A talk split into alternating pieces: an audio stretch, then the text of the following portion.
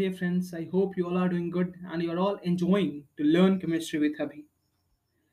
आज के इस पॉडकास्ट में हम बात करेंगे physical chemistry which is more और less like inorganic chemistry not physical chemistry but जो चैप्टर आज हम पढ़ने वाले हैं, वो एक्चुअली फ़िज़िकल केमिस्ट्री का है लेकिन वो मोर और लेस जो है इनऑर्गेनिक केमिस्ट्री से डिपिक्शन ज़्यादा शो करता है the name of the chapter है सरफेस केमिस्ट्री का पहला पार्ट एड्जॉर्प्शन के बारे में एड्जॉर्प्शन हमारे लाइफ में एक बहुत मेजर रोल प्ले करता है, ठीक है? जो शुगर हम खा रहे होते हैं, जो फेस वॉश जो साबुन, ये सब जो यूज़ करते हैं, इन सब में कहीं ना कहीं एड्जॉर्प्शन फिनोमेना देखने को मिलता है। क्या होता है एड्जॉर्प्शन क्या नहीं, और उसके क्या इंपॉर्टेंट पॉइंट्स हैं? और वो पॉइंट जो एग्ज़ाम में अक्सर पूछे जाते हैं या पूछे जाएँगे या बहुत इंपॉर्टेंट है, इस पॉडकास्ट में हम बस और बस उन्हीं पॉइंट्स को अच्छे से डिस्कस करेंगे। So that you make it out for your JE and NEET and for all other competitive examinations. तो एड्जॉर्प्शन बेसिकली अगर शॉर्ट टर्म और एक प्रिसाइज डेफिनेशन की बात करें, पहले तो सरफेस केमिस्ट्री सरफेस केमिस्ट्री क्या होता है? किसी भी सब्सटेंस के सरफेस पर जो भी कुछ होता है, उस कुछ को स्टडी करना ही सरफेस केमिस्ट्री और उसका जो पहला पार्ट है एड्जॉर्प्शन है। एड्जॉर्प्शन जो होता है इट इज़ काइंड ऑफ़ चिपकना किसी भी चीज़ का, किसी भी दूसरे सरफेस के ऊपर that is adsorption accumulation of certain molecular species over some other substance that is what that is nothing but adsorption adsorption बहुत फ्रीक्वेंटली देखा जाता है जैसे कि आ, मतलब ऐसे तो बहुत जगह देखा जा सकता है आप एड्सॉप्शन देखते हो। जैसे कि there are lot of different when you use to make bread chops then what you do हम ब्रेड के अंदर जो भी स्टफिंग होता है उसे भरते हैं। फिर उसके चारों तरफ़ थोड़ा सा हम उसे गीला कर देते हैं पानी से और फिर what we do we use the sprinklers for for for you know sticking two small bread particles around that what's ever it is called okay तो क्या करते हैं हम उस छोटे से ओवल शेप्ड के पार्टिकल के चारों तरफ़ स्प्रिंकलर चिपका देते हैं, पानी की वजह से वो उस पर चिपक जाता है। तो it is kind of adsorption और भी एड्जॉर्प्शन के बहुत फिनोमेना देखने को मिल रहे होते हैं डे टू डे लाइफ में भी। ओके जैसे कि जैसे कि जैसे कि क्या? हाँ जैसे कि आप समझ सकते हो जो शुगर मील्स होते हैं शुगर मील्स में हम एनिमल चारकोल यूज़ करते हैं एनिमल चारकोल बेड होता है और उसे शुगर पास कराया जाता है।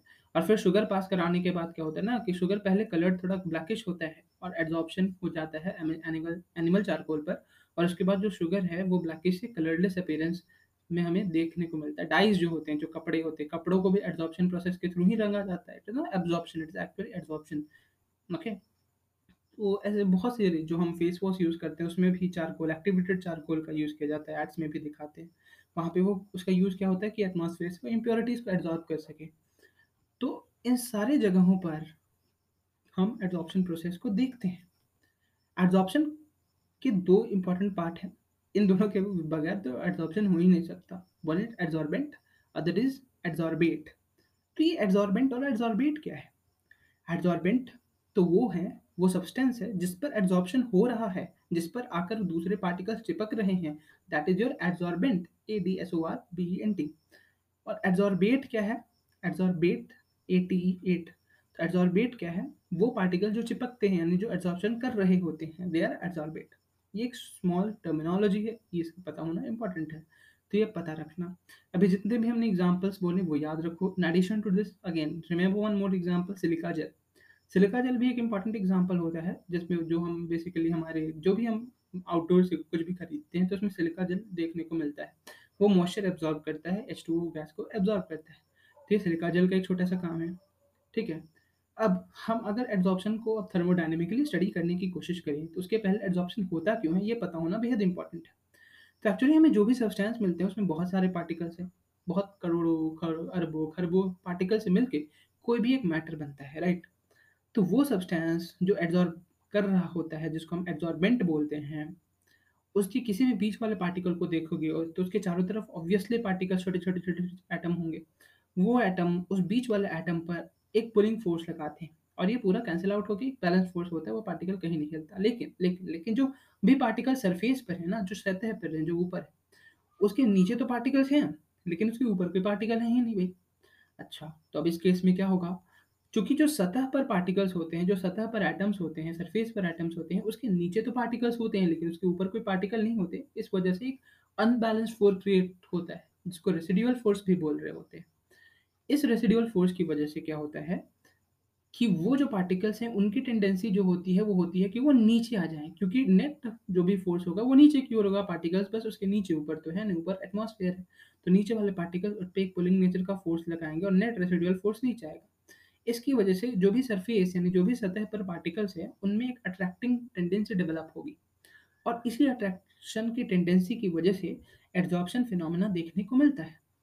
एड्जॉर्बेंट क्या करते हैं? इसके जो भी सतह है जिसका जो भी सरफेस है, वहाँ पे जो भी आइटम्स और जो भी पार्टिकल्स हैं, वो इसी रेजिडुअल फोर्स की वजह से एक टेंडेंसी डेवलप कर सकते हैं एड्जॉर्बेट को अट्रैक्ट करने की। And because of this adsorption happens obviously कुछ अट्रैक्शन हो रहा है तो there should be certain force of attraction isn't it so there is kind of force of attraction there is kind of bond formation जब भी कुछ आके उससे चिपकता है किससे सरफेस कब? एड्जॉर्प्शन के दौरान। तो वहाँ पर basically kind of bond formation होने की वजह से एड्जॉर्प्शन एक्सोथर्मिक होता है, यानी डेल्टा एच एड्जॉर्प्शन कैसा होता है? नेगेटिव होता है लेस देन ज़ीरो होता है। इसके पहले एक और बात एड्जॉर्प्शन और एब्जॉर्प्शन में कंफ्यूज नहीं होना है। एड्जॉर्प्शन जो होता है वो बस चिपकना होता है right accumulation nothing more than that absorption क्या होता है कि पूरा का पूरा उस चीज़ को सोख लेना, किसी भी सब्सटेंस को।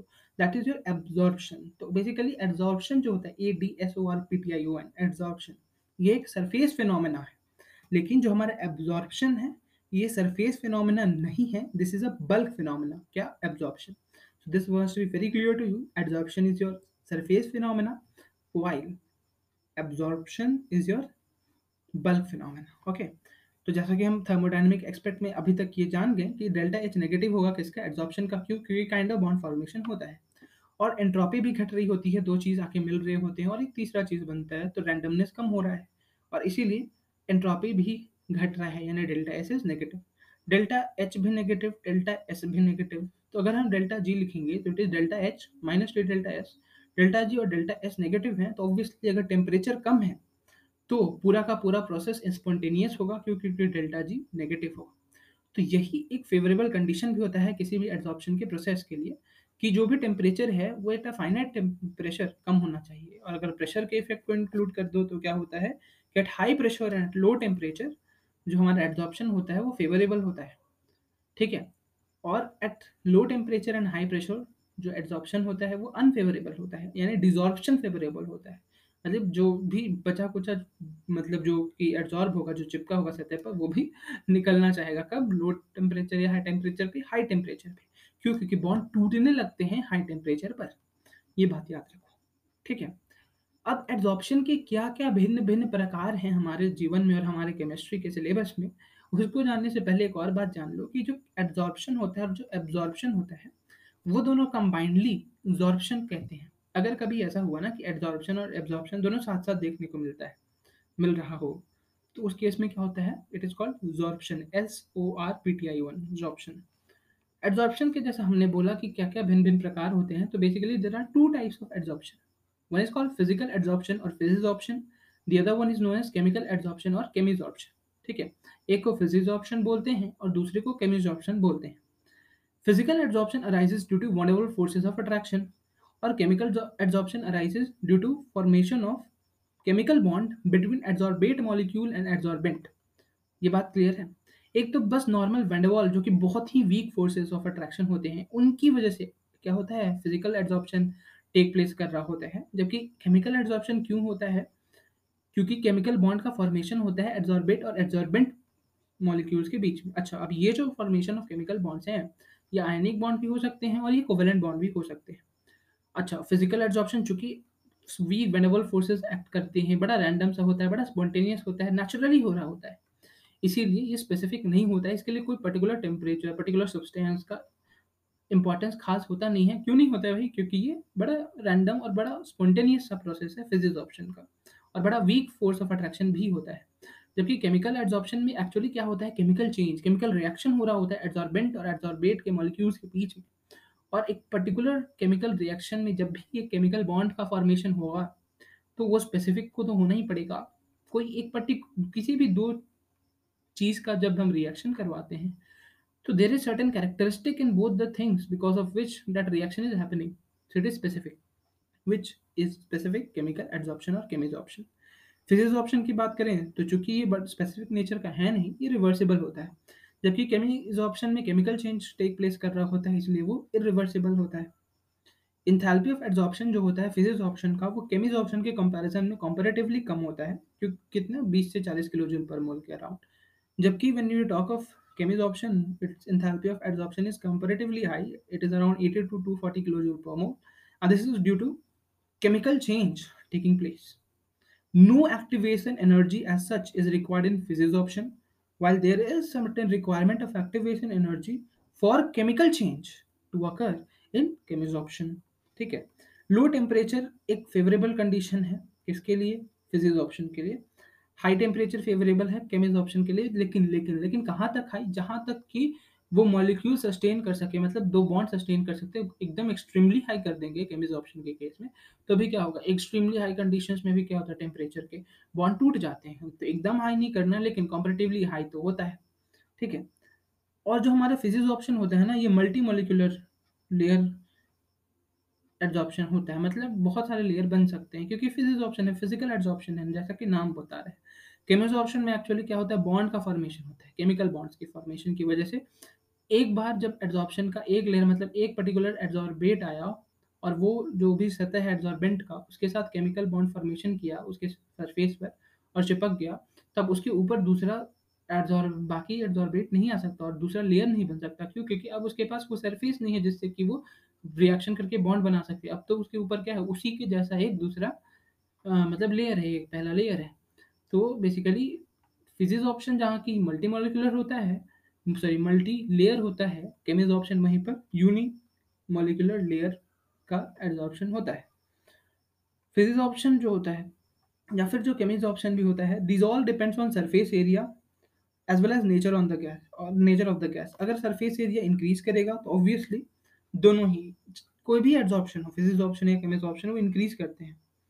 ठीक है? और जो मोर इजिली लिक्विफाइबल गैस हैं, वो बड़े आराम से एड्जॉर्ब हो सकते हैं। ठीक है? इसीलिए यहाँ से भी सवाल पूछा जा सकता है कि अगर मान लो कुछ दे रखा हो कि किसी का क्रिटिकल टेम्परेचर ज़्यादा है, ठीक है? तो अगर क्रिटिकल टेम्परेचर ज़्यादा है मतलब ए ज़्यादा है स्मॉल ए जो हमने रियल गैसेज में पढ़ा है, यानी उसका एड्जॉर्प्शन ज़्यादा होगा। क्यों? क्योंकि उसका अट्रैक्शन ज़्यादा है।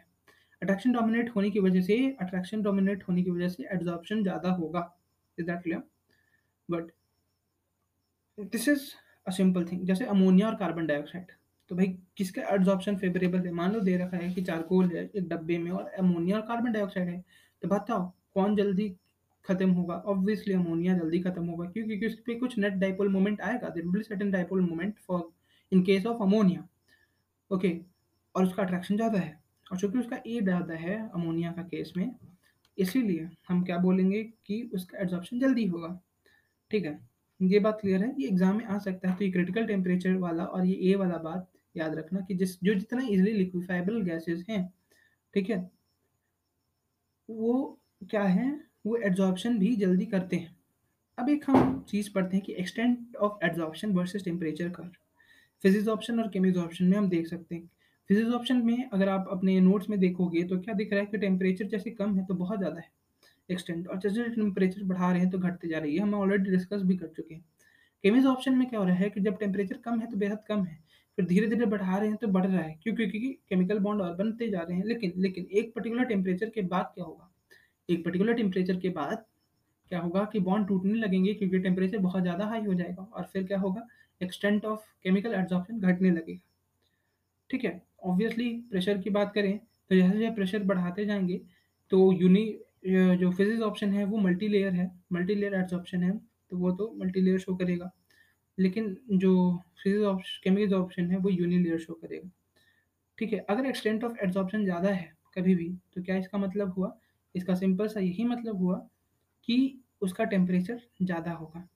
इसीलिए सॉरी ज़्यादा नहीं, कम होगा। अगर दो ग्राफ बना हुआ है, एक बाई एम वर्सेस पी का तो जिसका टेम्परेचर ज़्यादा है उसका एक्सटेंट ऑफ़ एड्जॉर्प्शन कम होगा, क्यों? क्योंकि हम ऑलरेडी पढ़ चुके हैं कि फेवरेबल कंडीशन एड्जॉर्प्शन का होता है low temperature okay so this should be very very clear to you X by M जो यहाँ लिख रखा है वो क्या है? Mass of adsorbent upon mass of adsorbent मतलब हर एक के जी एड्जॉर्बेंट के लिए कितने एड्जॉर्बेट इक्विलिब्रियम पर. उस पर एड्जॉर्ब हो रहा होगा. इट इज़ डैट कौन कौन से फैक्टर एड्जॉर्प्शन को इफ़ेक्ट करते हैं? पहला होता है प्रेशर प्रेशर बढ़ेगा तो एड्जॉर्प्शन बढ़ेगा। सोल्यूशन में कॉन्सेंट्रेशन बढ़ेगा तो एड्जॉर्प्शन बढ़ेगा। टेम्परेचर बढ़ेगा तो एड्जॉर्प्शन का एक्सटेंट घटेगा या बढ़ेगा? घटेगा। एड्जॉर्बेंट के नेचर की बात करें तो जैसे पर यूनिट मास यानी एक्स बाई एम रेशियो बढ़ेगा तो एक्सटेंट ऑफ़ एड्जॉर्प्शन बढ़ेगा। यानी per unit of adsorbent, a surface area increases, extent of adsorption increases so finally divided surfaces are more efficient for adsorption finally divided जो surface होते हैं, वो adsorption के लिए ज़्यादा ज़्यादा और ज़्यादा एफिशिएंट होते हैं comparatively from a solid pure solid substances nature of adsorbate की बात करें तो as intermolecular force of attraction of gas increases okay जैसे जैसे intermolecular force of attraction of gas increase करेगा लिक्विफिकेशन टेंडेंसी किसी भी गैस का इंक्रीज करेगा क्रिटिकल टेम्परेचर इंक्रीज करेगा और एक्सटेंट ऑफ़ एब्जॉर्प्शन भी इंक्रीज करेगा। फिजिक्स ऑप्शन का ये एक इंपॉर्टेंट पॉइंट आप कह सकते हो। अब सेलेक्टिव एब्जॉर्प्शन जैसा हमने कार्बन डाइऑक्साइड और अमोनिया की बात करी या नाइट्रोजन या अमोनिया की भी बात कर लो तो क्या होगा? जिसका एब्जॉर्प्शन टेंडेंसी ज़्यादा है, वो हम कैसे चेक करेंगे? ए यानी अट्रैक्शन किसका ज़्यादा है उससे हम बता देंगे, है ना? और फिर हम वहाँ से बता देंगे कि सेलेक्टिवली कौन जल्दी एब्जॉर्प्शन किसका दिखने को मिल रहा होगा। इसके बाद एक और इंपॉर्टेंट चीज़ आता है जैसे जेई मेंस में अक्सर सवाल पूछा जाता है और वो है एड्जॉर्प्शन आइसोथर्म पिछले साल भी, इस साल भी, आने वाले करोड़ों सालों तक पूछा भी जाएगा एड्जॉर्प्शन आइसोथर्म से सवाल। एब्जॉर्प्शन आइसोथर्म हमारे फ्रेंडलिक सर ने दिया बेसिकली दो साइंटिस्ट ने दिया था। हम फ्रेंडलिक आइसोथर्म के बारे में पढ़ते हैं केवल। The variation amount of gas adsorbed by adsorbent with pressure at constant temperature can be expressed by means of a curve, which is called adsorption isotherm. Freundlich isotherm इसको बोलते हैं which was given by him in 1909 ठीक है, वो उन्होंने क्या बोला था कि जो हमारा एक्स बाई एम रेशियो होता है, यानी एक्सटेंट ऑफ़ एब्जॉर्प्शन जो होता है वो डायरेक्टली प्रोपोर्शनल होता है किसके? प्रेशर की। Is that clear extent of absorption जो होता है वो प्रेशर की डायरेक्टली प्रोपोर्शनल होता है। Uh, adsorption is x by m ratio. It is directly proportional to pressure raised to the power 1 by n. Okay? और प्रोपोर्शनलिटी को हटा दोगे तो जो इक्वेशन बनता है वो बनता है X by M equal to K times P raise to the power one by N where X is what mass of gas adsorb in small m, mass of adsorbent at per, at pressure p. Small m is your adsorbent का mass, x is your adsorb का adsorbate का mass. P is your pressure, k is some constant, n. 1 by n, यानी N का जो value होता है वो एक से ज़्यादा होता है और वन बाई एन ज़ीरो से वन के बीच वेरी करता है। और हम दोनों तरफ़ लॉग ले लें तो log X by M is equal to log K plus one by N log P और उससे ग्राफ का इंटरप्रिटेशन देख सकते हैं। ग्राफ दे दे और पूछे कि बताओ एन का वैल्यू क्या होगा तो टेन थीटा से वन बाई एन पता चल जाएगा और वन बाई एन से एन पता चल जाएगा। के के बारे में पूछे के क्या होगा तो इंटरसेप्ट देख लेंगे लॉग के पता चल जाएगा और वहाँ से चीज़ें क्लियर होकर आ जाएँगी। There is hardly any doubt there should be hardly any doubt in to it ठीक है? ये बड़े अच्छे से यहाँ पर दे रखा है। दूसरी बात जो इंपॉर्टेंट है कि अगर X by M versus P curve बनाया हो यानी extent of adsorption versus pressure तो हम जैसा कि ऑलरेडी बात भी कर चुके हैं कि टेम्परेचर कम है तो एड्जॉर्प्शन फेवरेबल होता है है ना? तो अगर एक्स बाई एम रेशियो ज़्यादा है किसी ग्राफ का, मान लो एक ही कर्व एक ही ग्राफ में दो कर्व दे रखे, इसका मतलब जो कर्व ऊपर है, जिसका एक्सटेंट ऑफ़ एड्सॉर्प्शन ज़्यादा है, वो कम टेम्परेचर पर बना होगा और जिसका extent of adsorption X by M ratio कम है, वो ज़्यादा टेम्परेचर पर बना होगा। और इसीलिए जो हमारे पास एग्ज़ाम्पल है, उसमें टी टू कम है है टी वन के कंपेरिजन में, क्यों? क्योंकि इसका एक्सटेंट ऑफ़ एड्सॉर्प्शन ज़्यादा एक्स बाई एम रेशियो ज़्यादा एक्स बाई एम मतलब क्या? फिजिकली समझे तो कि पर मास पर ग्राम ऑफ़ एड्सॉर्बेंट में कितना ग्राम ऑफ़ एड्सॉर्बेंट आकर चिपका? यानी एक्सटेंट ऑफ़ एब्जॉर्प्शन अच्छा अब हम थोड़ा सा और डीपली समझें, अगर इस पूरे फ्रेंडली आइसोथर्म कर्व को तो लोअर टेम्परेचर पर, जब एकदम लो सॉरी प्रेशर पर x by m versus p curve को देखें अगर तो एकदम लो प्रेशर पर हमें दिखेगा तो वो ऑलमोस्ट फोर्टी फाइव डिग्री यानी स्ट्रेट लाइन टाइप का कर्व है। अब अगर एकदम प्रेशर कम है है ना? अगर प्रेशर एकदम कम है तो हम क्या बोलेंगे कि प्रेशर इज़ वेरी लो तो it is like it could be kind of neglected, and therefore it is first order type of graph which is observed when pressure is extremely low is it clear? Pressure जब बहुत कम है तो straight line दिख रहा होता है। ठीक? अगर प्रेशर थोड़ा सा मतलब एक्सपोनेंशियल कब दिखता है? जब प्रेशर इंटरमीडिएट हो, ना बहुत ज़्यादा, ना बहुत कम। At that point of time हमें क्या दिखेगा? हमें ये दिखेगा कि वो एक्सपोनेंशियल टाइप का कर्व है और जब प्रेशर बहुत ज़्यादा हो जाता है तो जब प्रेशर बहुत ज़्यादा हो जाता है ना तो जो हमें कर्व दिख रहा होता है वो काइंड ऑफ़ स्ट्रेट लाइन दिखता है। Kind of straight line parallel to x axis ठीक है? हम्म, ये क्यों दिखता है? क्योंकि at that point of time क्या बोल रहे होते हैं कि जो हमारा पी की पावर है वो काइंड ऑफ़ ज़ीरो हो जाता है। कैसा क्या हो जाता है भाई? ज़ीरो हो जाता है। ठीक है? बिल्कुल बिल्कुल बिल्कुल ये बात है। देखो वन बाई एन जो है ना वो बेसिकली ज़ीरो से वन के बीच वेरी करता है। ठीक है? वो ज़ीरो से वन के बीच वेरी करता है कौन? वन बाई एन तो अगर बाई एम कॉन्स्टेंट टाइप का दिख रहा है लो प्रेशर रीजन में यानी ज़ीरो ऑर्डर एब्जॉर्प्शन है। ठीक है? यानी प्रेशर कैसा है भाई? प्रेशर हाई है। इज़ दैट क्लियर क्योंकि जब प्रेशर हाई होगा ना, तब x by m kind of constant हो जाता है। क्यों कॉन्स्टेंट हो जाता है? क्योंकि वन बाई एन ज़ीरो हो जाता है। और जब प्रेशर मतलब क्या बोले उसे? जब प्रेशर टेंडिंग टू ज़ीरो होता है, यानी लो प्रेशर रेंज होता है तो जो वन बाई एन है ना, उसकी वैल्यू वन हो जाती है। और जो x by m it is equal to k p यानी कॉन्स्टेंट हो जाता है और इसीलिए वो स्ट्रेट लाइन कट जैसा मेरे को दिख रहा होता है। तो ये एक बात क्लियर कर, क्योंकि एक बार एग्ज़ाम में ऐसा सवाल आ चुका है जेई मेन्स में, जिसमें चार ऑप्शन थे x by m is equal to k times p की पावर ज़ीरो के की पावर के टाइम्स पी की पावर के इंटू पी की power zero sorry k times p की power one and k times p की power one by n and d option was all of these so the answer was all of these because ये तीनों ही condition satisfy होता है। अगर low pressure region है ना तो उस कंडीशन में एक्स बाई एम कॉन्स्टेंट आता है। अगर इंटरमीडिएट है तो x by m is equal to k times p की पावर वन बाई एन आता है। और अगर टेम्परेचर बहुत हाई है तो प्रेशर बहुत हाई होने पर x by m is equal to some constant आता है। Okay x by m is equal to some constant आता है। तो ये सारी बातें क्लियर होनी चाहिए। फ्रेडलिक आइसोथर्म जो है, वो सोल्यूशन फ़ेज़ में भी एप्लीकेबल हो जाता है। एप्लीकेशन की बात करें एब्जॉर्प्शन की तो बहुत सारे एप्लीकेशन जो गैस मास्क हम यूज़ करते हैं, उसमें एक्टिवेटेड चारकोल यूज़ किया जाता है वैक्यूम बनाने में भी इसका यूज़ किया जाता है ह्यूमिडिटी को कंट्रोल करने में सिलिका और एलुमिनियम जेल्स का यूज़ करते हैं हेट्रोजीनियस कैटलिसिस में इसका यूज़ करते हैं removal of colouring matter from solution इसमें यूज़ करते हैं सेपरेशन ऑफ़ इनर्ट गैस में डिज़ीज़ को क्योर करने में ट्रांसपोर्टेशन प्रोसेस में भी एब्जॉर्प्शन का यूज़ होता है क्रोमेटोग्राफिक एनालिसिस में भी इसका यूज़ करते हैं। तो एब्जॉर्प्शन का बहुत यूज़ है। केमिज ऑप्शन फिजिक्स ऑप्शन का डिफरेंस याद रखो। क्रिटिकल टेम्परेचर का से एब्जॉर्प्शन का क्या रिलेशन और नाता है, वो याद रखो। Freundlich isotherm x by m is equal to k times p की power 1 by n, where 1 is greater than 0 sorry, n is greater than 1 and 1 by n ranges from 0 to 1 ये याद रखो, log x by m is equal to log k plus 1 by n log p, और उसके graph को interpret कैसे कर सकते हैं, ये याद रखो। इतने से हमारा मेंस में मोस्टली सारे सवाल हो जाते हैं एडजॉप्शन का और एडवांस में भी। I hope you have enjoyed and it's Beti simple adsorption the next which topic will be talking of catalysis and then will be talking of colloids for sure thank you have a nice day